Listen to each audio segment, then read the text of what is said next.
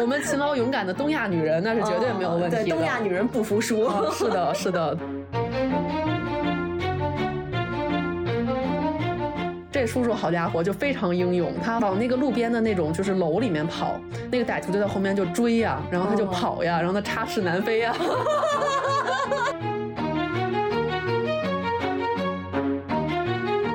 们年轻人是 pub crawl，就是一家一家的酒吧爬过去，他们是 赌场 crawl 是吗？对对对，casino crawl，对，是这样的。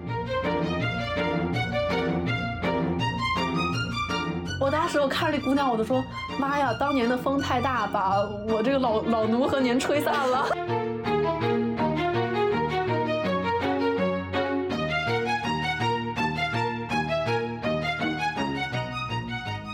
大家好，这里是卧龙凤雏的播客频道，我是从来没有去过南美的石玉，我是在南美生活了很多年的 Lily。今天呢，除了我和 Lily 以外，还有一只来自南美的小鹦鹉，也是我的小鸟腰果。对，今天石玉说让我来他家看他的鸟。这句话说出来奇奇怪怪的。如果你们一会儿听到了鸟的叫声、叽叽喳喳的声音，那就恭喜你，你听到了来自南美的声音。嗯，是的。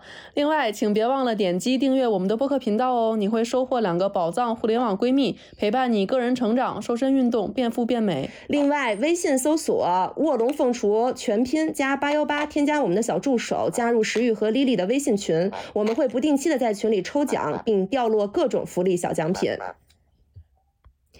马尔克斯在《活着为了讲述》这本书中说过：“生活不是我们活过的日子，而是我们记住的日子。我们为了讲述而在记忆中重现的日子。”这句话其实对我的触动非常大，尤其是当我听过 Lily 在讲述她在南美生活的故事之后，我会发现，在南美的生活真的和我们想象中不一样，真的就像。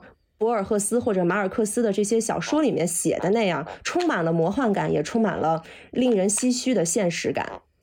是的，嗯，其实南美在我身上是留下了很多印记的。就是呃，一方面可能熟悉我的朋友知道我叫莉莉，其实这个莉莉这个字呢，就是它来自于秘鲁的首都利马。嗯，对，这样是的。然后另外一方面，其实我是打耳洞的，当然现在已经都成年人了嘛，大家很多女生都有耳洞，对吧？这也没什么意外的。但其实我是两岁在秘鲁打的耳洞。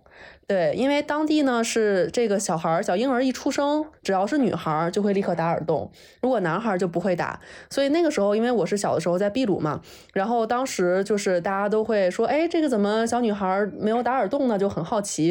因为当时我爸其实不太愿意让我打，但是呢，我妈后来就趁着我爸出差回国，然后 偷偷给你打耳洞了，是吗？立即就带着我去打了耳洞。所以我是两岁打的耳洞。这个在后来我上学的过程当中，其实也造成了一些麻烦吧，比如。说学校其实是不让戴这个耳朵上的任何饰品的。回国以后，对对，我后来是回国接受教育，那所以其实我要么是戴那种透明的塑料棍儿，这样让它不长上。后来还戴过一段时间茶叶棍儿，因为它自带那种清洁的效果，然后也不太显眼。茶茶叶棍儿是泡过的还是？啊，不是，就生的生茶叶。对对对对对，找一个细一点的。嗯，是的，是的，对，所以这个是我身上的非常显著的两个南美痕迹。然后其实我整体呢也是在南美度过了蛮长时间的，呃，当时。我是这个，我妈妈在秘鲁怀孕，然后呢，后来因为孕反很严重啊，确实不好意思，南美南美来信了，腰果有话说哈，腰果激动了，嗯，好，对，就是呃，我是在这个秘鲁被创造，然后呢，后来回到北京生的我。一到四岁，我是在秘鲁度过的，就是因为我爸其实当时是这个有需要，然后外派在那边工作，所以其实我爸是总共生活了八年时间。然后后来我妈在当地怀孕之后，在北京把我生下来，然后一岁又带我回去和我爸团聚。后来直到我四岁过完生日，当时考虑到我爸的工作一些变动，然后呃以及我父母其实是希望我接受完整的这种国内的教育，然后呢就赶在小学之前就带我回来了。然后后来在北京这个成长长大受教育。嗯但是其实我们一家对南美都非常有感情。后来在我小学四年级就十岁的时候，还一起全家就是又去秘鲁玩了一圈，见老朋友们。后来是比较重要的一个事情呢，是我就是本科在美国读。那我想着我都人都到北美了，这个时候如果我再不去南美，这个太可惜了，可能没有什么这样的机会了。对，所以当时我就课上的很快，然后我大三呢就直接请了一整个学期的假，我就 take quarter off，呃，一个学期没有上，然后呢跑去秘鲁待了三个月。哇，这么爽！对，当时是 芝加哥还挺松的嘛，芝加哥大学也没有想象中那么严格嘛。对，那我前面拼命上课呀，嗯 然后呢，就大三的最后一个 quarter，最后一个学期，我就呃回到了秘鲁生活。对，当时真的是待了整三个月。对，南美其实挺远的，我嗯最、最南最南也就只去过古巴，但是古巴不算南美嘛。嗯然后真正好像从北京去南美是不是得飞二十多个小时？哦，不止，因为首先没有哦直飞，你一定要转机北京没有直飞秘鲁吗？啊、没有，巴西也没有。没有，就是我之前知道的，北京应该最远可以直飞墨西哥，但我还不知道这个这个航班现在有没有了。嗯，嗯然后其实我们去秘鲁的话，要么是在美国要转机，要么是在欧洲转机。哦，就是要么跨太平洋，要么靠跨大西洋。对，所以其实哦你还要考虑转机你等待的时间。所以当时我经历的最短的是中间就是转美国四个小时，那总总的路程也需要三十多个小时这样。我的天呐，不太想去南美玩了。对，石玉是一个很怕坐飞机的人。对，嗯，确实是很辛苦的，所以当时我觉得我都已经到北美了，这个路程就很近了，而且难得大学又有这种自由，我就干脆就回到秘鲁待一待，是这样的。嗯，我事实证明也这个决定非常正确啊，因为从那一次是二呃二零一六年，然后那一次之后我就也没有再去过秘鲁了，嗯，也是非常想念。对，所以这个是我在秘鲁的一些这个经历。然后其实身边就是因为，呃，这个我爸在秘鲁待了前后八年时间，然后他自己有很多有趣的经历，包括就是我父母的朋友们，其实他们很多至今都生活在秘鲁，包括当时我回去的时候，也很多叔叔阿姨这个 family friend 啊、呃、会帮忙接待我、照顾我。对，所以听了很多的拉美的魔幻现实主义的故事。然后包括其实我爸后来有一些这种南美的生意的合作伙伴，也给我讲了一些他们的这种人生经历，我都觉得当时听的惊讶的嘴巴都合不拢。哎都 都有什么？那你给我们讲讲呗。对，比如说我先给大家讲一个我印象最深刻的事情吧。呃，当时我一六年回到秘鲁呢，那身边肯定各种就是家里面那种以前的老朋友都会非常热情的接待我。呃，当时呢，呃，有一个我爸妈的朋友，我们叫她 H 阿姨吧。嗯，然后 H 阿姨呢，就当时看上去就是非常温和，然后儒雅的一个阿姨。然后她呢，当时对我非常好，她就经常来接我去吃饭，然后带我玩儿。当时 H 阿姨呢，跟一个叔叔，就是我知道他们是二婚，呃，然后当时那个叔叔还经营了那种当地的夜总会俱乐部。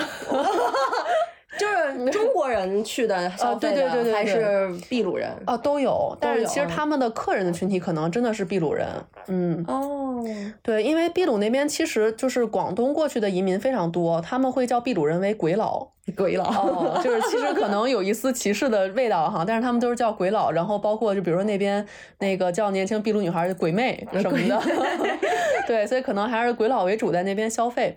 然后，但是当时叔叔还开了一个那个就是那种呃脱衣舞俱乐部啊，那种夜总会场所，啊、对对对。然后当时阿姨对我好到什么程度呢？我那个时候没没见过什么世面嘛，然后呢，我还跟阿姨说，我说哎呀，我想去那个夜总会看一看。然后阿姨就陪着我去，在他们那个客人还没那么多的时候，然后在那儿看脱衣舞什么的。对，所以那个时候我就觉得阿姨非常酷。然后呢，她自己也经常跟我讲秘鲁当时很多这个，比如他们政坛上的一些事情啊，就是她会当时当时就是那边的中国人，其实跟那些政客也联系的很紧密。我觉得毕竟在那儿做生意，中国人算有钱的人了。对，是很有钱的，并且很多是属于这个还是富人阶级的。那肯定的。所以当时阿姨也说她会资助一些政客啊等等。所以当时我们就是聊聊秘鲁的生活，然后聊一聊政治等等，就聊得很开心。我觉得阿姨非常温和，非常可爱。当时我在秘鲁生活了总共三个月吧，然后最后两三周时间，其实是我父母从国内飞过去，然后找我，我们一块儿在当地旅游。嗯，等于说我在秘鲁已经待了都两个半月了，然后见到我父母。后来有一次呢，我跟我妈就去吃饭，然后我们就闲聊。后来我妈就跟我讲了这个 H 阿姨的故事，我真的是整个惊呆，我没有想到这样一个温文儒雅，对温文儒雅的女士背后有这样的一段血腥的经历，是是怎么了？是。对我后来才知道，就是 H 阿姨的第一段婚姻是，呃，她跟她丈夫，呃，结婚之后呢，其实俩人本来在秘鲁那个时候就刚刚这个创业嘛，然后经营这个餐饮业。呃，中国移民在海外很多都是做这种中餐馆起步的，嗯、对他们也一样，就开了一个餐馆。然后呢，阿姨呢也非常的勤劳，就做的红红火火。后来很快就开了几家分店，然后俩人就买别墅什么的，生活就小日子过得非常好。但是呢，这个叔叔呢，就他的第一任丈夫就惹上了这个毒瘾。然后就天天在赌场里面赌博。哦，那个赌是吧？对，赌赌博的赌博的赌啊。对，啊，这个强调一下啊，在秘鲁赌博是合法的。嗯嗯，对，没有不良引导，你们别去赌啊。对，咱们千万不能这个 去飞三十多个小时不值当的啊。嗯，对。但是如果大家以后比如说去秘鲁旅游的话，可以稍微考虑体验一下，对吧？咱还去啥缅北啊？那个是以赌博呃以赌博为这个借口的这个诈骗或者绑架。嗯嗯，但是在秘鲁其实是合法的，然后也正规的，而且还挺安全的，就是游戏厅的感觉，啊，对对对。差不多，对，而且它不像那种，就是它，呃，可能赌场没有那么大，但是非常非常多，就城市里面到处都是。哦，对，就是虽然小，但是数量很多。然后呢，这个叔叔就开始赌博，很快就把这个家产都输的差不多了。然后呢，他们的餐厅就也陆续倒闭，这个别墅什么就开始就卖，就剩最后一个餐馆在那儿经营，而且是靠阿姨一个人苦苦支撑。真的，而且这个叔叔还特别过分，他还家暴这个阿姨。所以当时其实很多朋友都劝这个阿姨说：“你赶紧离婚吧，要不然你可能都要被打死了。”哦，已经家暴到这种这种严重对非常严重，当地报警会管？我估计是不是都不管啊？嗯，而且我觉得那个时候就上世纪九十年代，可能大家意识上都还不知道可以寻求什么样的帮助。哦、对，那个是上世纪九十年代的事情了。嗯、然后呃，当时这个叔叔就是赌博之后，整个人的情绪、精神也变得非常不稳定，然后开始酗酒，就整个。人也每天是醉醺醺的一个不理智的状态，然后呢，他还脾气非常不好。他当时呢就搞了把枪，呃，这个枪支其实在秘鲁也是合法的，但是就是可能当地人也没有那么有钱，说是人都搞枪什么的啊，就没有钱买，不会像什么墨西哥那种，对，还会有个 A P P，然后专门告诉你哪儿发生枪击案了。哦、是墨西哥是有这样，对，在他又不像美国那种枪支引起那么多问题，因为可能就是秘鲁本身它是天主教信奉为主嘛，哦、然后其实秘鲁人是很温和、很善良的，对。所以这个事儿在当地也没有那么大的那个安全问题啊。然后呢，那个叔叔就还买了把枪，天天就是就是拿那个枪就在餐厅里面就是各种嘚瑟。然后呢，就哪个员工就呃稍微顶撞他，让他不开心，然后他火不顺了，就拿着枪就跟人家比划那种。有病吧？这不报警？对呀、啊，但是那个时候大家就也就还是那么忍着。然后当时呢，他们餐馆里面就有一个小孩，好像还是这个叔叔或者阿姨的亲戚，那种远房亲戚，从国内去投奔他们，去那儿打工，在餐馆里面帮忙。就因为他们的经营也不善，这个叔叔就开始欠了很多钱，就发不出来工资，等于说一直欠这个小男孩这个工钱。然后呢，那个小男孩就跟他说：“呃，你能不能就是把这个钱给我结一结，我就回国了，我也不干了。”这个叔叔就又开始就跟他就那种拿着枪就指指点点的那种。天呐！然后呢，当天就在他们的餐馆里面，他们就爆发了这个矛盾和冲突。这个小男孩就要钱，这个叔叔就拿着枪就跟人家指指点点，就说：“哎，你这个就是啊，你就别想了，不可能。”然后这个时候，所有人只听见一声枪响，大家都惊呆了，以为是这个叔叔就是枪是走火了，或者他开枪了什么的。哦、然后结果看是那个小男孩，就是他其实早就准备好了一把枪，直接掏出来这个枪，然后正中那个叔叔的脑门儿。然后这个 H 阿姨的前夫就是就成为了前夫是吗？对，当场成为前夫。那那那这小孩是不是就要被抓进去了？没有，小孩直接把枪往背后一别，然后出门拦了辆车，扬长而去就跑了。后来人间蒸发，再也没有人知道他去哪儿了。这么魔幻吗？对啊，那不是等会儿，那就是就是你给我描述完以后，我觉得秘鲁这个地方不能待啊。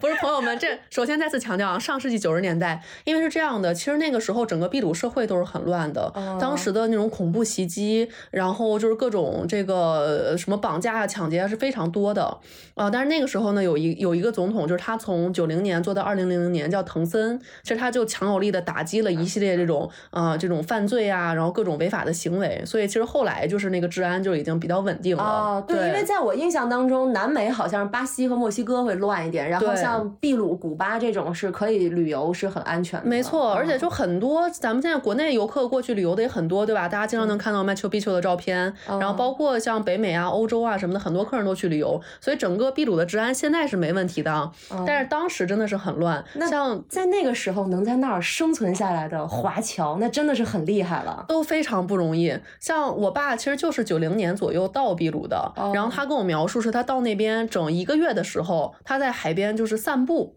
然后呢就直接被四个大汉围住，把他绑了起来。为什么想笑，对不起叔叔，叔叔你要再听这期，对不起你。然后呢，就让他把身上的钱交出来。那交了吗？那肯定交了呀。哦 对，虽然对方没有持枪，但是四个人围着你，那赶紧交钱。还绑了起来。对，然后就是其实当地的华侨都是百分之百被抢劫过的，因为知道中国人做生意有钱嘛。嗯、最夸张的是我父母的一个朋友，这么多年一共被抢了十三次。有 点对，有点背是吧？回国吧？但是他依然说秘鲁是全世界最好的地方。为什么呢？这个我们待会儿可以讲啊，就是当地的富人过得那是相当滋润的。啊嗯，对，所以他就是被抢点儿，那就损失点儿身上的美金现金嘛。但是就是日子过得还是非常不错的。哦反正也不伤害你是吧？对嗯，但是当时这个九零年代，这个整体的治安确实也不太好，然后反正这个小男孩儿就跑了。我当时跟我妈在一个非常高级的，就是好像现在已经拿到一个什么世界排名第一的，就那个 Central 餐厅，就是秘鲁最好的、最顶级的餐厅。我们在那儿吃饭，然后呢，我妈就云淡风轻的跟我讲这个 H R E 的故事。我当时那个嘴都闭不上了，然后因为那种 fine dining 的餐厅，它是一道一道给你上菜嘛，啊，就是服务员看你吃完一道，给你上下一道。当时就是吃这道菜的时候，我妈给我讲，我真的就是我都惊了。然后过了很久，我们才缓过神来，接着吃饭，然后呢再给我们上后面的菜。我当时觉得我们在一个这么 fancy 的、这么就这么平静的地这么这么 civilized、这么有文明社会的一个地方，然后却听到这里曾经发生过一起很离谱的枪击案，对而且还是华人的。是，我就想象当时在阿姨的那个中餐馆里面，哦然后她的丈夫就是倒在血泊当中那。阿姨怎么办呢？阿姨后来就再婚了嘛，然啊，后就换个丈夫嘛，反正这也不怎么样，是对吧？我们勤劳勇敢的东亚女人，那是绝对没有问题的。东亚女人不服输。啊，是的，是的，对，然后就正好那个，就之前还家暴她的这个丈夫就也没了，就 GG 了。哦所以不要嗯家暴女性，对，不要家暴，不要赌博，不要跟人家吹牛，不要酗酒，不要拿个枪乱比划。对对，是的，这个故事给我们非常多的教训。嗯嗯对，所以这个是当时我觉得，就是我整个秘鲁的过程当中啊，我觉得最惊人、最魔幻的一点。但是刚才我们也有提到，就是其实秘鲁整体的治安确实也不是特别好的。呃，我可以给大家讲另外一个叔叔的故事啊就是他呃，当然没有这么血腥啊，他自己的生命没有受到威胁，但也挺吓人的。嗯，那个叔叔呢，就是他其实也很爱赌博，你你你爸交友不善啊？呃，这在当地是普遍的。哦，就嗯是兴趣爱好，就跟咱去抓娃娃一样。哎，对，或者咱去这个按摩、去洗个澡哦是一个意思。没有不良引导的意思啊，只不过是说嗯这个是当地的一种文化，咱们最好在国内不要学习，因为在在国内赌博是不合法的啊。对嗯，我们待会儿会再给大家讲一下在秘鲁的这个赌场风云哈。嗯嗯好但是反正这叔叔呢，他当时也是，就是他的动线特别规律，他就每天每周六的中午呢去银行取钱，取完钱呢晚上就去赌博，这动线太规律了呀，你这话好专业呀，像警察哦 动线很规律。适合逮捕是吧？但是呢，盯上他的不是警察，是贼。哦然后贼就说：“哎，这中国人天天就是这个每周六中午就提着钱袋子就从银行出来了，然后就被盯上了。有一次呢，这个叔叔他是取了这个，其实他这个公司让他办公用的这个钱，就公司的四万美金。那当时也是很大一笔了，他就提着这钱袋子，哎，美滋滋的出来，结果就被歹徒盯上了。然后他们还是持枪的，就追这个叔叔。这叔叔好家伙，就非常英勇，他反正就是呃。往那个路边的那种就是楼里面跑，那个歹徒就在后面就追呀、然后他就哦跑呀，然后他插翅难飞呀，这么惨，对，那歹徒有刀或者是武他有，枪，他还哦，往有枪啊，对，他往跑往地啊上射击，就是让他赶紧停下来。然后那个那个子弹都还崩的，就旁边的那个玻璃门什么都碎了，但他就往地上那么一扑，就把这个钱就护在身下了。哇，好爱公司啊！嗯，然后最后就是这个歹徒就是拿那个枪把儿就敲他的头，就是反正就是给他敲晕了，但是反正那个钱好像真的没抢走，就拼死守住了。哇，太棒了，对，所以后来这叔叔就是升职加薪了吧？啊，对，受到了公司的表彰，我的天呐，英勇守护四万美金呢！对，英勇守护公司的财产，然后但是后来头上缝了九针，这样，哦嗯，对，所以就是也是挺吓人的一个事儿，就是当时嗯看这个确实是很乱的，呃，但是其实不得不说啊，就是哪怕我到那个二零一六年我去的时候，呃，我觉得就没有这么血腥的事件在街上会发生，但是说实话，我其实还是会非常注意安全的，因为整体的这个治安肯定是没有咱们国内好。呃，甚至我觉得我从芝加哥那么乱的一个地方啊，就是去，我还是会有点儿心虚的。嗯，去啊！我觉得你从一个犯罪窝点儿到另一个犯罪窝点儿。对呀，我就放着北京这么安全的环境不住，我就就是流连于这些危险的地方，我就非常的伤心。嗯，然后当时就是呃，我其实是回到那边呢，我是住在一个我们家的好朋友，就是 X 阿姨家的。嗯呃，X 阿姨当时从机场接到我，她就跟我说，啊、这边治安你还是要小心的。她说我上一周刚刚就是我开着车出门，因为她家住在是那种富人小区，然后哦她平时行动的地方也不会到那种贫民窟行动嘛，肯定都是嗯正常的市区里面。她就开着车，她的包放在了副驾上面，然后呢，等红绿灯的时候，就有一辆车过来。敲碎了他的玻璃，把他的副驾的包拎走了，然后哦，就、它窗户还是升上去的，对呀、是升上去的，直接敲碎。拿啥敲啊？啥车啊？这玻璃就这么敲碎了？我也不知道，但是反正是二零一六年哦，就还会发生这样的事情，所以阿姨就跟我说，你一定要注意安全。嗯，所以在秘鲁的那三个多月呢，呃，说实话，我是感觉有一点点憋屈的，嗯因为我觉得在国内生活的话，女生自己出行还是没太大问题的，但是在秘鲁，我甚至我作为一个女孩啊，我不能自己打车，打出租车都不可以，甚至当地女孩她们都不会自己打出租车。啊，因为当地的出租车呢，它不像咱们是打表的，是正常计价的。它是黑车。呃，对，它的正规出租车就是你上车之前，你跟他说我去哪儿，然后呢，你跟他讨论商量收多少钱。正规也是这样的。正规是这样的，对，比如说你说五索尔能不能去，他说不行，八索尔，就类似于这样。哦，所以这个就极坑啊、这个外地人、外国人，然后包括如果你是自己一个女孩的话，你的安全可能都不能保证。那旅游呢？旅游怎么办？嗯、所以很多人可能后来有 Uber 啊什么的，有这些平台就会好很多。哦，哦现在会好一点，但你那年确实是有这个。我当时其实我我一六年我还真的不太记得那个时候有没有这样的电子约车平台了。我估计就算北美有，南美也不一定有。嗯，因为我觉得在北美我是开我是从一四年开始用的，嗯一六年按理说当时应该有这样的工具了，但我不太确定。一四年肯定有 Uber 了。嗯，是的，是的，对，当时我记得还是要自己去这样议价的，所以我就真的不太敢打。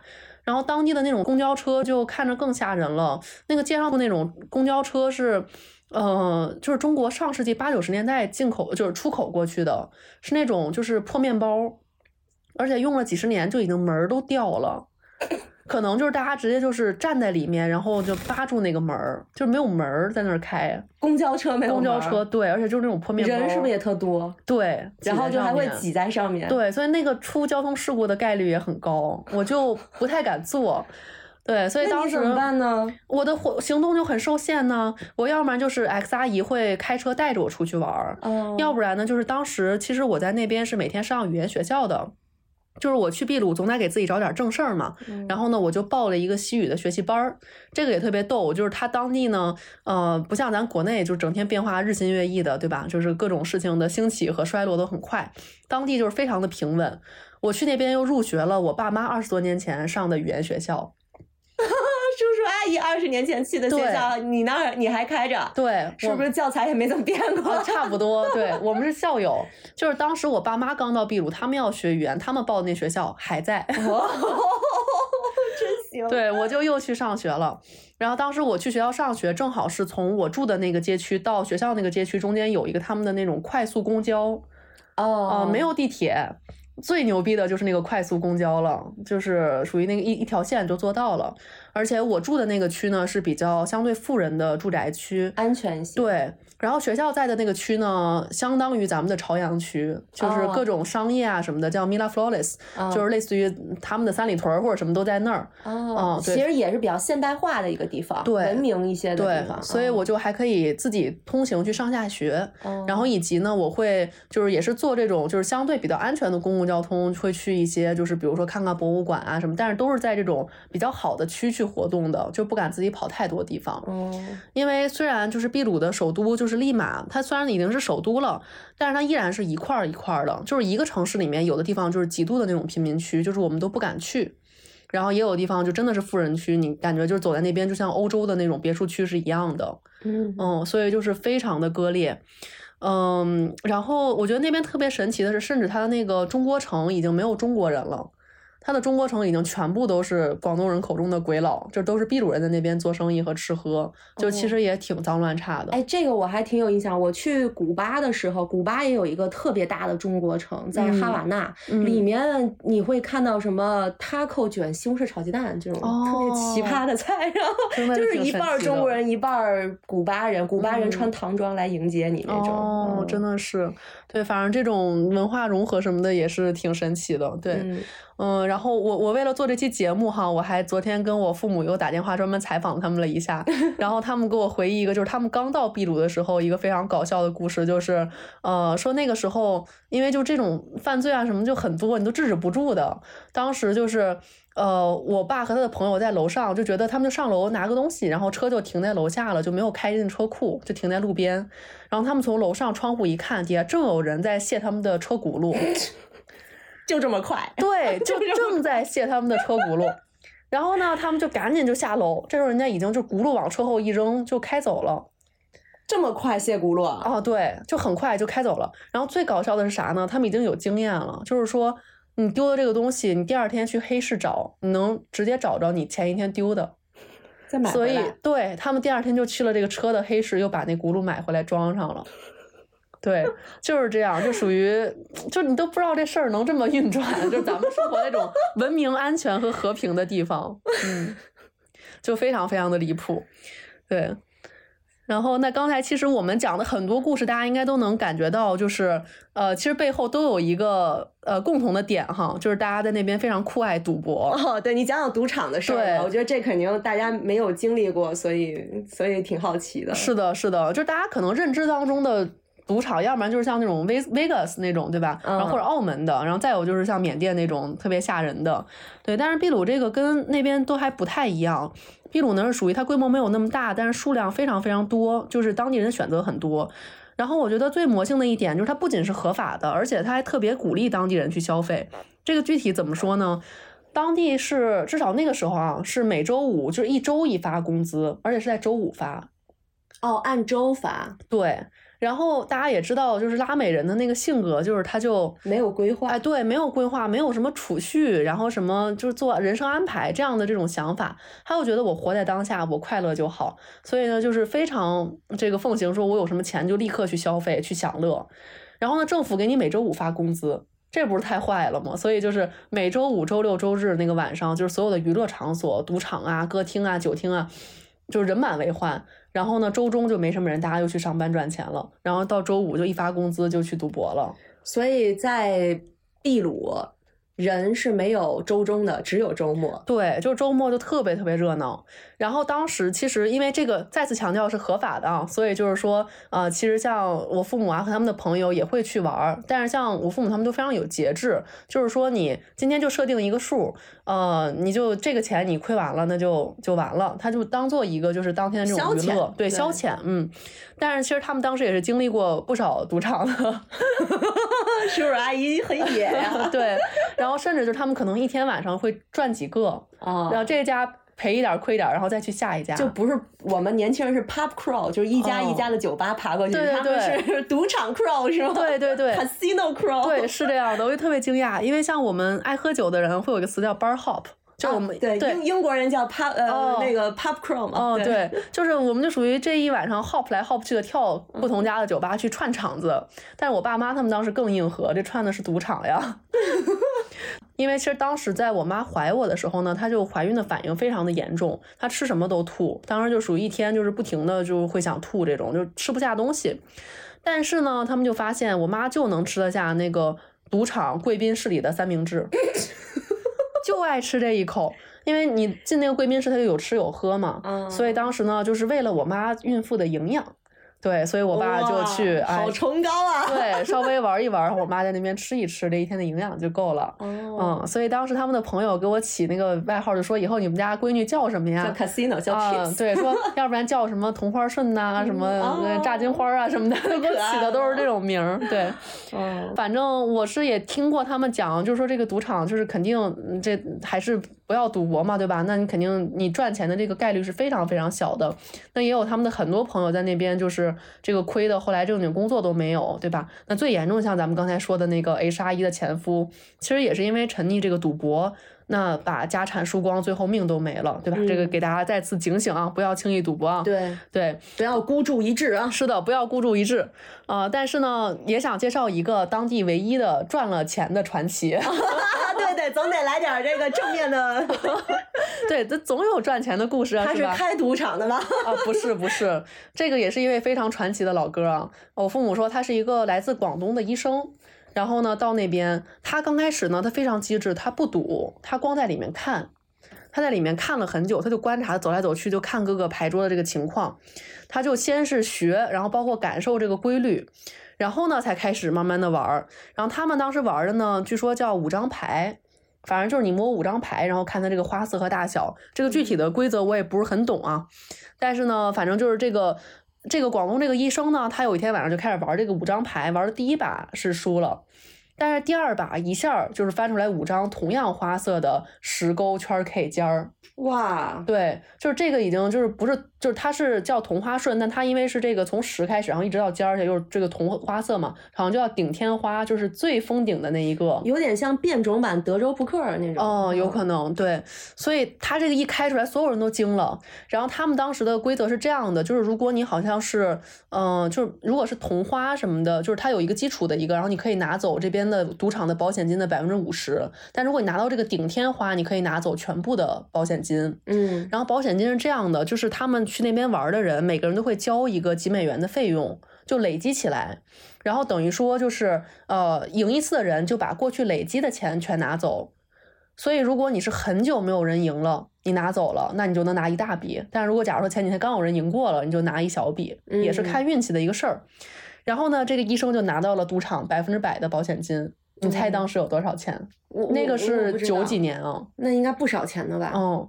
十三万美金，一百多万人民币，他就玩了两把。对，然后当时的他没有后面就没有再赌了吧？这个是很关键的，后续非常非常关键，因为他的那个当时的这个汇率比是就是相当于是一比九吧。就是一美金可能能换九人民币这样，所以也是一百多万。然后在九几年是非常大的一笔钱了。嗯，放在现在其实也不少。九几年万元户都很少的。是啊，别说一百多万了。嗯，所以非常惊人。然后呢，他就直接就被带到那个赌场的那个贵宾室，然后就给他这个说说什么开支票啊什么的，就给他支票就开好了。第二天呢，他是叫了一个他非常信得过的朋友，这个也是我父母的朋友啊，所以他们可以证实这个故事是真的。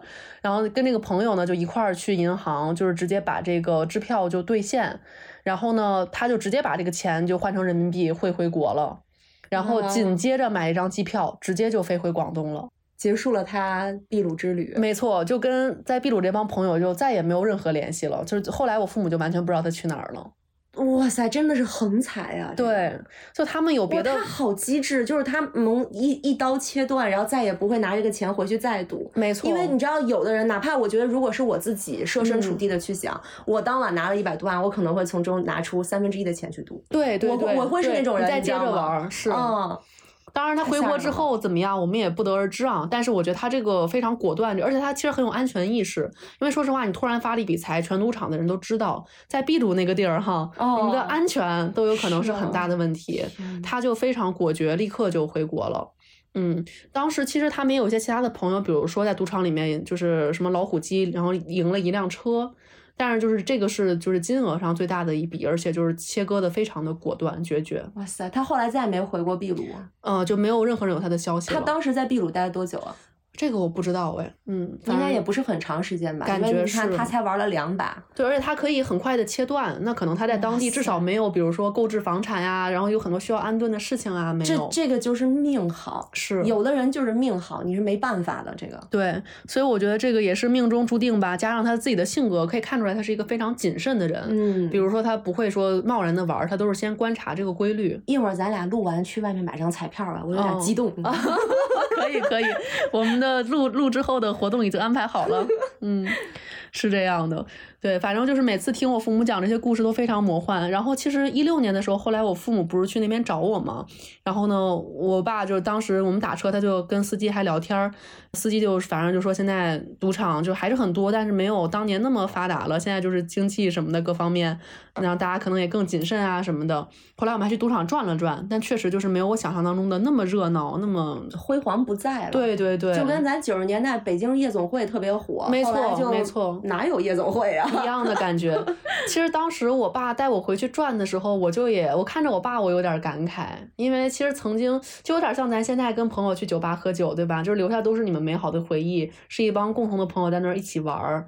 当然，但是多年以后，我爸再回去，他就是只是看到一个曾经玩过的地方，可能装修都变了，然后朋友们也都早都不在这儿了，然后也都是五六十岁的老人了。哦，那个时候你父母其实也就跟咱俩现在差不多，哦，稍微大一点，稍微大一点，对，正是好年华。嗯，是正是还是非常爱玩的时候，一晚上就出去那样转。对，所以我真的是觉得还挺感慨的。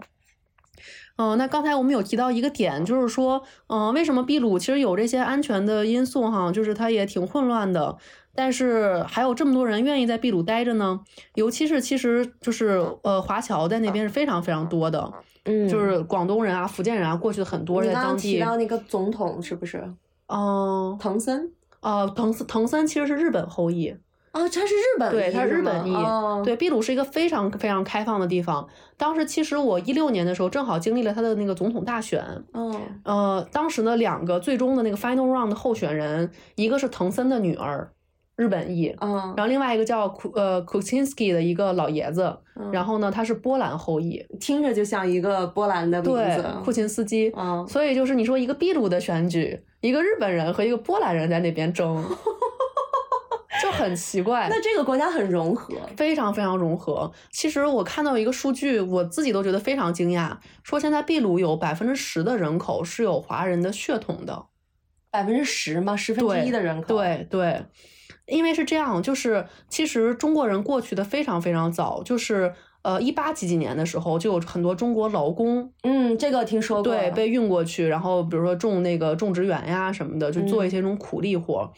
修铁路嘛啊，对，包括北美，北美是修铁路。对，嗯，然后他们在当地呢，就是在至少在秘鲁啊，跟当地人融合的非常好，就是娶妻生子这样。所以其实像当时我在那个立马上这个语言课的时候，教我西班牙语的是一个女老师，她长得就是完全是鬼魅的样子，但她有华人血统，对她完全是那个棕色皮肤，然后她也不知道自己的祖先之前多少代是中国人，但是她的姓是姓张。一句中文不会说，太震撼了，姐姐！一个中国字儿不会说，一点点，就是你看他就是个外国人，就是个秘鲁人，但他姓张，对他都已经不知道多少代之前是中国人了，哇哦，特别神奇。所以我跟他说我是中国来的。当时我们那个班儿十几个人，来自于十几个完全不同的国家，哇，嗯，大家都是因为不同的原因来到秘鲁，有的是比如说妻子是秘鲁人，然后有的是那个可能就是来这儿。不同国家来这儿发展，比如像我们当时班里面，日本的、什么韩国的都有，嗯，然后有的可能是自己的妈妈或者爸爸是秘鲁人之类的。就我觉得秘鲁是一个非常融合、开放、友好的地方，嗯，这个体现在这种人的这种血统上面，然后包括比如说像食物上面，嗯，就是你走在秘鲁的街上，或者多小的一个城市都有 chifa。Chifa 是什么？chifa 听起来很像吃饭，是不是？也有人说，好像这个就是来自于那种广东话的吃饭的那个谐音。然后 chifa 其实就是当地的中餐馆。啊，就跟什么 Panda Express 啊，对对对，这种什么熊猫快餐这种，对，是这个意思。它只要标上 Chifa，那你就知道是中餐馆。但是当地其实也是，就像美式中餐是一样的，就是中餐和秘鲁的这个菜的融合，有一些菜。左宗棠炒鸡是吗？对，像当地有一些那种炒饭啊什么的，然后包括其实当地人也很爱吃那种油炸的。不健康的油腻的东西，嗯，所以他们就有各种各样这样的融合菜，嗯，对，就是包括当地其实 fine dining 是很厉害的，就是那种高级料理，像刚才我说的那个 Central，其实就是当地排名第一的，但其实排名二三四就后面的好几家都是呃这个秘鲁菜和日本菜的融合。因为当地的日本裔也很多嘛。你想，曾经的那个总统都是日本裔，这这咋融合？嗯，其实很好融合呀，因为秘鲁菜，呃，它那个秘鲁是临海嘛，它有很多海鲜，对。然后日本人又很爱吃海鲜，而且其实，嗯，秘鲁当地有很多这种热带水果，然后包括有很多这种香料等等的，就是它其实有很多的新鲜的风味可以加入其中。秘鲁菜本身是什么样的呢？呃，秘鲁其实它也是一个融合，因为它本身有印加那种古文明的，就是像大家可能看一些那种美食纪录片，我记得之前好像是有一个美食节目，反正还拍过那个呃巴恰曼嘎，就是那种石头烤肉，像那种就是当地土著在石头上面烤肉嘛。嗯。但是呢，其实你后面也有这种西班牙人啊，就是这种欧洲的这种饮食的这种引入，所以其实它本身也是非常的复杂和融合的。对，然后就是，嗯，所以它本身其实就已经是一个当地的丰富的食材和世界的这种口味和做法的一个融合。嗯，其实大家吃到的很多的那种秘鲁菜肴，你一看这不就是中餐的那个，呃，有一道叫 lomo salado，就是炒牛肉，其实就是中餐的这种炒牛肉的一个菜式。所以它什么蒸、煮、炒、西餐做法，各种它都会融合在一起。对，因为它好像是加勒比海。它应该以前海运也很繁忙吧？嗯，像欧洲的船只都会来这边，是不是？对，是的。所以就是，其实它的这个做法口味是非常符合的，就到那边就是完全不用担心说你吃不到自己喜欢吃的东西。嗯，当地虽然中国城都是已经是秘鲁人了，但是其实中国人都有自己专门的吃饭一条街那种，就都是很 正宗的中餐馆，甚至有一些广东菜的菜式是我在秘鲁第一次吃到的。因为当时我住在那边，就是我住的那个 X 阿姨家，他们是广东人。就我第一次觉得我人生当中是泡在一帮广东人当中，是在秘鲁啊。对，因为他家就是广东人移民过去，然后他们的亲戚也都是广东人，所以当时我会参加他们的聚会。然后比如说有一次 X 阿姨的一个亲戚就生孩子，然后后来摆天宴，然后他们就吃那种一个甜的猪蹄儿。就好像说是给孕妇滋补身体那种东西，那听听听着挺像粤菜的。对，就我都没吃过这种菜肴，嗯嗯，就在当地是一个很神奇的体验。但是像当地就是富人的生活真的是非常的舒适，像当时我住在 X 阿姨家嘛，我自己是独享一层的，这么一层都是你的，是吗？对，因为呃 X 阿姨家住的是那个，就是它叫 San Isidro，是一个呃，就反正是非常 fancy 的一个区吧，有点像咱们的亮马桥或者什么的，就是使馆区。对，就是当地当那块儿都是那种，我觉得好像中国都没有这种区，对，中中中国特社会主义，就挺平均的哈。其实那是它的一个就是。金融产业聚集的一个区，都是别墅什么的。嗯，然后那个 XI 一家，他是住一个三层别墅，正好他们家小孩也都在外面上学，就也不在。因为秘鲁其实允许双重国籍，所以很多秘鲁的有钱人都是秘鲁、加拿大的双重国籍。秘鲁和哪儿？加拿大？为什么不是美国呢？嗯，是因为签证不方便吗？不太清楚，但是可能他们的这种上学，然后或者是这种购置房产都更方便一点。可能广东人很喜欢移民加拿大，因为我我去广东那边做项目，经常能遇到就是广东土生土长的加拿大人。就是我是潮汕土生土长的加拿大人，这么神奇，对对对，真的是世界一家啊！嗯，对，反正就是当时那个 X 阿姨家的几个小孩都在加拿大上学，然后他们也在那边都买了房子什么的，所以秘鲁的家就很空。然后当时就是属于一层是公共空间，二层阿姨叔叔住，三层就是全是我的地儿。哇哦！然后家里面有佣人专门来打扫房间、做饭什么的，嗯，然后家门口有小院儿，然后都是那种非常干净整洁的街，然后这个街区也会有政府这个的保镖啊、就保安啊什么的。对，所以当地富人的生活是非常的舒适的。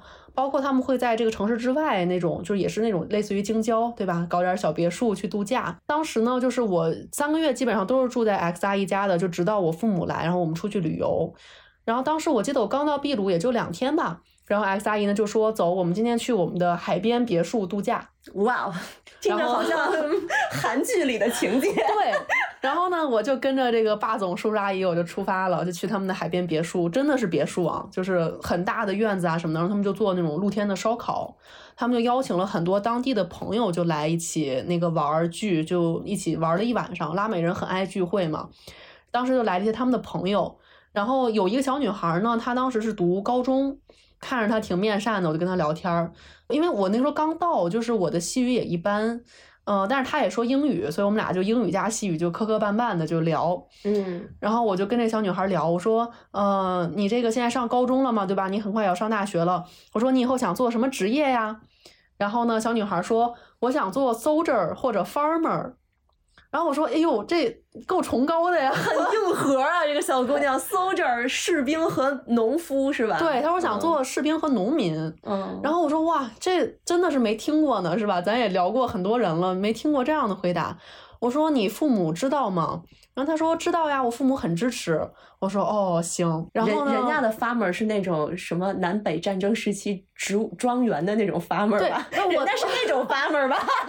我当时挑里面的那种。对我当时也不知道，我觉得天呐 farmer，我说这这怎么想的呀？然后呢，当天我们就玩到很晚了。后来那家的那个这个爸爸妈妈也很友好，后来他们就说你要不要来我们家过夜，就住一晚上，明天给你们送回来。然后我说好呀，我就跟着那个小女孩和她爸妈，我就回她家了。然后呢，到他家我就惊呆了，我发现他们家真的是就是庄园主，人家是那样的 farmer。对 他家是做葡萄园的，就是做葡萄酒的。他们家是真的有自己的一个品牌，而且在秘鲁。就后来啊，我逛超市，我发现会有那种超市的整面货架全是他家的酒，他家的酒就是他家的姓氏，就那个酒标就是他家的姓氏。我看着那满满的一货架，我就知道他为什么想做农民。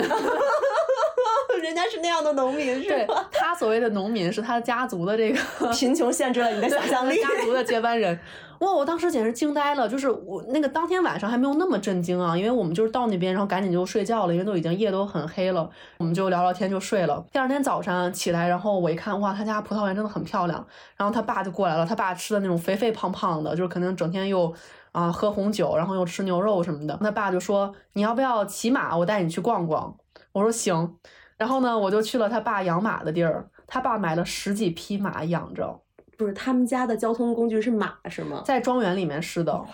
就是你可以开车，但也可以骑马。这不就是飘吗？就感觉就好像是穿越到了那个。哦，我当时我看着这姑娘，我都说妈呀，当年的风太大，把我这个老老奴和您吹散了。太可怕！我们这么多年终于相认了，老奴我真的是 心里感慨万千。哎呀，咱俩哪天去秘鲁吧？感觉是个很能发财致富的地方。对，哪天我和石玉发财了，我们就去秘鲁再转转。我去秘鲁发财才对，去秘鲁发财。对我当时我就我一看那个马有十几匹，而且个个都是就是专人去照理的、那照料的。对，那个就是皮都是那种亮亮的，然后就是皮亮毛顺那种感觉，就是一看就是选的品种也好，然后养的也好。因为就是反正我是不知道到底有多贵啊，但是养马是非常贵的。嗯，对你没有一定的资本，真的是养不起这个马。然后他养了十几匹，就是因为自己喜欢。这个现场这个他的那个伙计就给我们牵了马，然后就我跟这个姑娘一人骑了一匹马，就开始骑着马视察他们家的那个葡萄园。我印象就是第一特别晒，然后第二好大呀！他们家葡萄园就是我们走了一上午，就骑着马转，然后就看他家的葡萄。看完葡萄之后，然后中午就一起吃饭嘛。然后他爸就说：“哎，我你看我刚拿了一个什么国际的什么葡萄酒的大奖，然后特别开心，然后就一起喝酒。然后这个葡萄园只是他家几个葡萄园之一，就是离那个市区最近的一个。对，就是太惊人了。然后反正这个姑娘现在我们到现在哈，就是在 ins 上面啊，就是还是有联系的。哦，那那大风没有把你跟他吹散？对，就是千万不要把老奴和您吹散了，太可怕了！我的天呐。现在这个姑娘在欧洲读大学呢。哦，我期待她以后接足，就是那个他们家族葡萄酒生意的那那我这么跟你说，她想当的 soldier 也不是咱想象中的 soldier。不定哪个亲戚是什么部队里哎呀，不说了啊，多的不说了，自己品。对对，就是无法想象哈。我当时就觉得哇，这个他们的社交圈真的是太 fancy 了，这就是当地富人的生活。包括后来就是，其实我住的那个 X 阿姨家，就是他家那叔叔特别喜欢探险，呃，就是那叔叔其实挺典型的，就一个是喜欢探险、开车、开越野车，一个就是喜欢钓鱼。就中年男人的几大爱好，我也跟他去钓过鱼啊，真的没钓出来啥。但是探险很很有意思，就是我们一帮人，就是几个家庭吧，就开着越野车啊，safari 啊，就开进那个就是嗯，秘鲁，其实它那个利马周围是有那个沙漠的，就开到沙漠里面去越野去，一天特别爽。对，反正就是当时在秘鲁就感觉日常有这些这个精神的冲击吧，嗯嗯。然后呢，这边呢，我想插播一个小故事啊，虽然不是秘鲁的，但我觉得也非常符合我们今天的这个南美系列。嗯就是其实后来我爸呢是有一个这个巴西的生意合作伙伴的，这个其实也是巴西当地的富人了。然后呢，这个大哥呢，就是他特别酷爱爬山，他是登顶了珠穆朗玛峰的。哎，登顶珠穆朗玛峰也不少钱呢，一百万打底。哦，没错，他前面嗯训练加上他装备，他从巴西要来到这边都很贵，对他每次都是可能要几十万美金的那种总的费用。哦，那差不多一百万是最低的，我记得是，而且你得从尼泊尔上，山南便宜对，就是从咱们国家可贵。他是真的是登顶，而且他其实他几年前登顶了一次，然后还被巴西的总统接见，但是他还不满足，他还想登顶第二次。前年他是反正新冠康复了，后来又训练什么的，然后又去登顶，结果在登的过程当中就是发生意外摔骨折了，然后直升机给他救援下来的。哦，那还不算特别高，当时。啊，对，哦那还还能救援，但那反正就是等于说肯定又要花，就咱在美国叫个救护车还很贵呢，是不是？我知道这个珠穆朗玛峰 的直升飞机呃天价。嗯，对，所以就是他现在就是可能又在巴西那儿训练呢，想未来再登顶吧。对，反正当时这个大哥呢，他有一次就是来呃国内这边，就是这个跟我爸这边做生意嘛。我当时也事情不是很多，我就陪着他们去呃一起走走访一些工厂啊什么的。路上我们就断断续续的聊天儿。当时刚见到他，我们也没有那么熟，就在闲聊。然后我就跟他说：“我说，哎呀，是不是呃巴西那边的治安不是很好啊？”他就特别淡定的跟我讲了一个他的故事，然后我就惊呆了。他就说当时他买了一辆车在路上开，就是反正就有人要抢他的车，就把他拦下来，然后就要抢他的车。这个时候正好路过一个年轻的警察，就想帮助他，他就眼睁睁就看着这个歹徒直接在路上把帮助他的警察爆头了，拿枪吗？对，然后开着车就离开了，那他东西也被抢了。那车就被抢了吗？啊，好心疼那个警察。对呀、然后我说这都什么事儿啊？然后他说，嗯，对，确实是在哪儿？在巴西。嗯、对，但是不是在首都，他住在一个小一点的城市。嗯，嗯反正巴西也挺，确实挺乱的。我之前有一个教授是就是巴西嗯人，他之前在巴西做那个编程，嗯然后后来在英国去教我们做游戏嘛。嗯然后那个教授跟我们就跟我讲了，他说他麦墨西哥、巴西都有那种专门的枪击案 APP 哦，是啊那你知道我说什么区域比较危险？啊，他都管自己在之前在巴西上班的日子叫做我的前世，my 哦 previous life，都是这样的呐，我幸存下来的，幸存下来的，我都已经转世了。他跟我说，嗯嗯嗯，你你有话说，我们南美佬有话说。对，确实是治安不是很好。因为当时其实我一六年在秘鲁的时候，他赶上总统大选嘛，嗯然后我当时就觉得整个新闻一共就两件事儿，第一是总统大选，第二就是整天就是抢劫呀、然后就是这种治安的一些事件。但是其实我就是听身边的还在秘鲁的朋友讲，这几年的那个治安进一步恶化了。因为之前就是就秘鲁人很温和嘛，他不会杀人，他就是抢完你钱就给你放走了。但是这几年确实加上疫情啊，什么经济不太好，然后以及有很多委内瑞拉的移民过去了，然后说委内瑞拉这些移民会真的是杀人，然后再抢钱。我我对委内瑞拉的印象就是，我记得他以前靠石油致富，然后特别有钱，然后突然石油没了以后，整个国家迅速衰败，从一个发展国家变成了一个就是就是可能第三世界国家的感觉。嗯然后曾经辉煌的那种大的 shopping mall 都已经结了蜘蛛网，然后掉了很多的苔藓什么的，就是什么壁虎这一类的。嗯，哦，对，反正这个是我转述朋友的话啊，就是大家也可以去查一些更确凿的一些数字啊什么的。但但是就是整体的意见肯定还是就是说，嗯，大家如果去旅游的话，还是要注意自己的安全，就不要太过于有探险精神，在嗯南美这种地方。是嗯，是的。呃，那其实说了很多这个南美让人觉得有点怕怕的地方，我们也稍微安利一下，就是秘鲁这个国家，啊，因为有什么好玩的吗？你说对，那真的是太多了。就是我觉得秘鲁还是非常非常值得去的。嗯、因为其实当时我去的时候，我之前只生活过中国和美国，然后走过一些可能发达一点的地方，比如像新加坡啊、日本啊什么的。我去秘鲁就感觉好像进入了一个完全不一样的逻辑，就是一个不同的世界。嗯，它不是咱们的这种文化或者是西方为主的这种世界，这个很难描述，大家可以去自己体验一下。但我感觉当地的那种就是文化啊，它的形式风格呀，然后各方面的体验都是非常的不同。它是不是你唯一去过的一个秘鲁算发展中还是第三世界？应该是第三世界了。它是你唯一一个去过的第三世界国家吗？其实我也去过老挝什么的，哦嗯，对，但是可能长期在那边生活还是感觉不太一样。哦，就是当地人真的是，嗯，就是很 chill，但是也有的时候也挺没上进心的那种嗯感觉，对。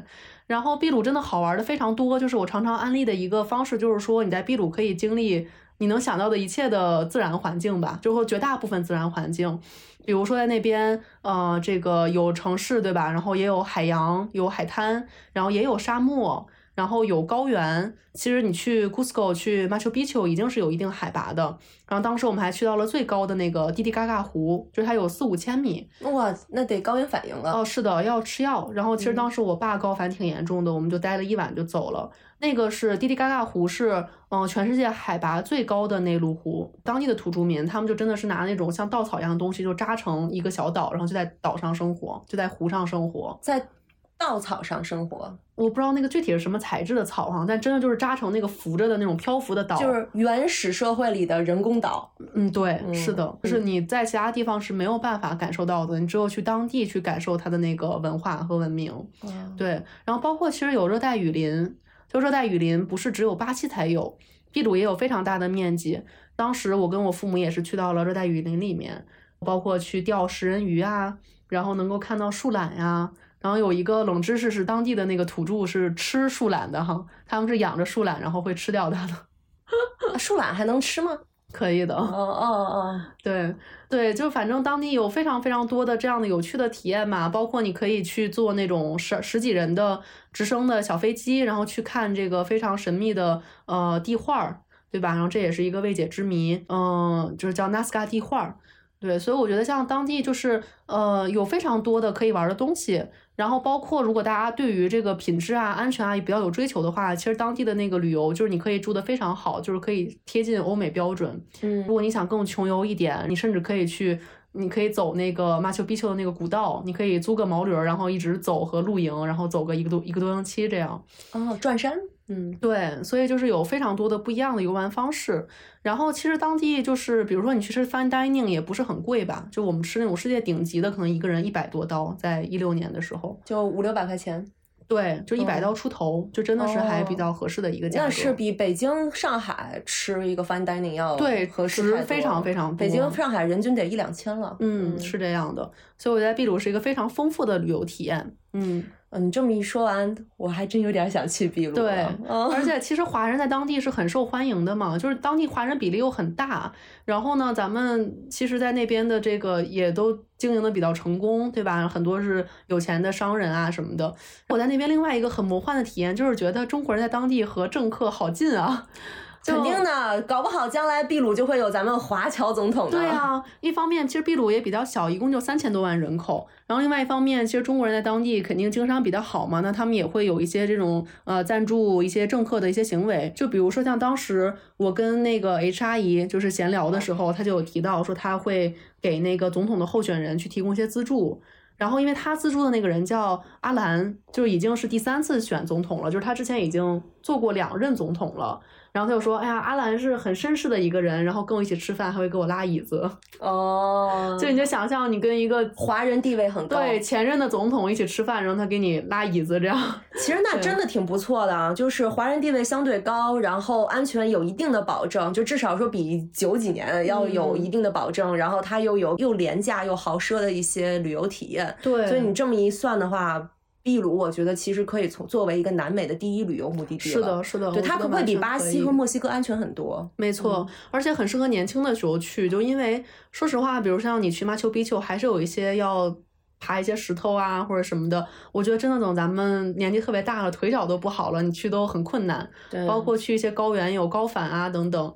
其实年轻的时候去这些地方走一走，真的蛮好的。嗯，嗯，挺好，挺好。哎呀，我今天听完以后收获满满，嗯，嗯有被安利到。是的，挺好，挺好。OK，那我们今天的这个内容呢就到这里了。然后我们这一期呢和 Lily 讨论了她在南美的魔幻经历，然后我们之后还会有一期呢去讲一些关于在非洲的一些经历。如果大家对于我们去第三世界国家很感兴趣的话，记得在评论区或者在我们的微信群里进行留言。然后我们也会再分享其他的在一些国家，像什么老挝、嗯尼泊尔，然后还有一些很多很多我们曾经去过的一些非常离谱的地方，给大家做一些分享。OK，呃，那如果你现在还没有点击订阅的话，我们会非常伤心的，所以记得要点订阅、点订阅、点订阅。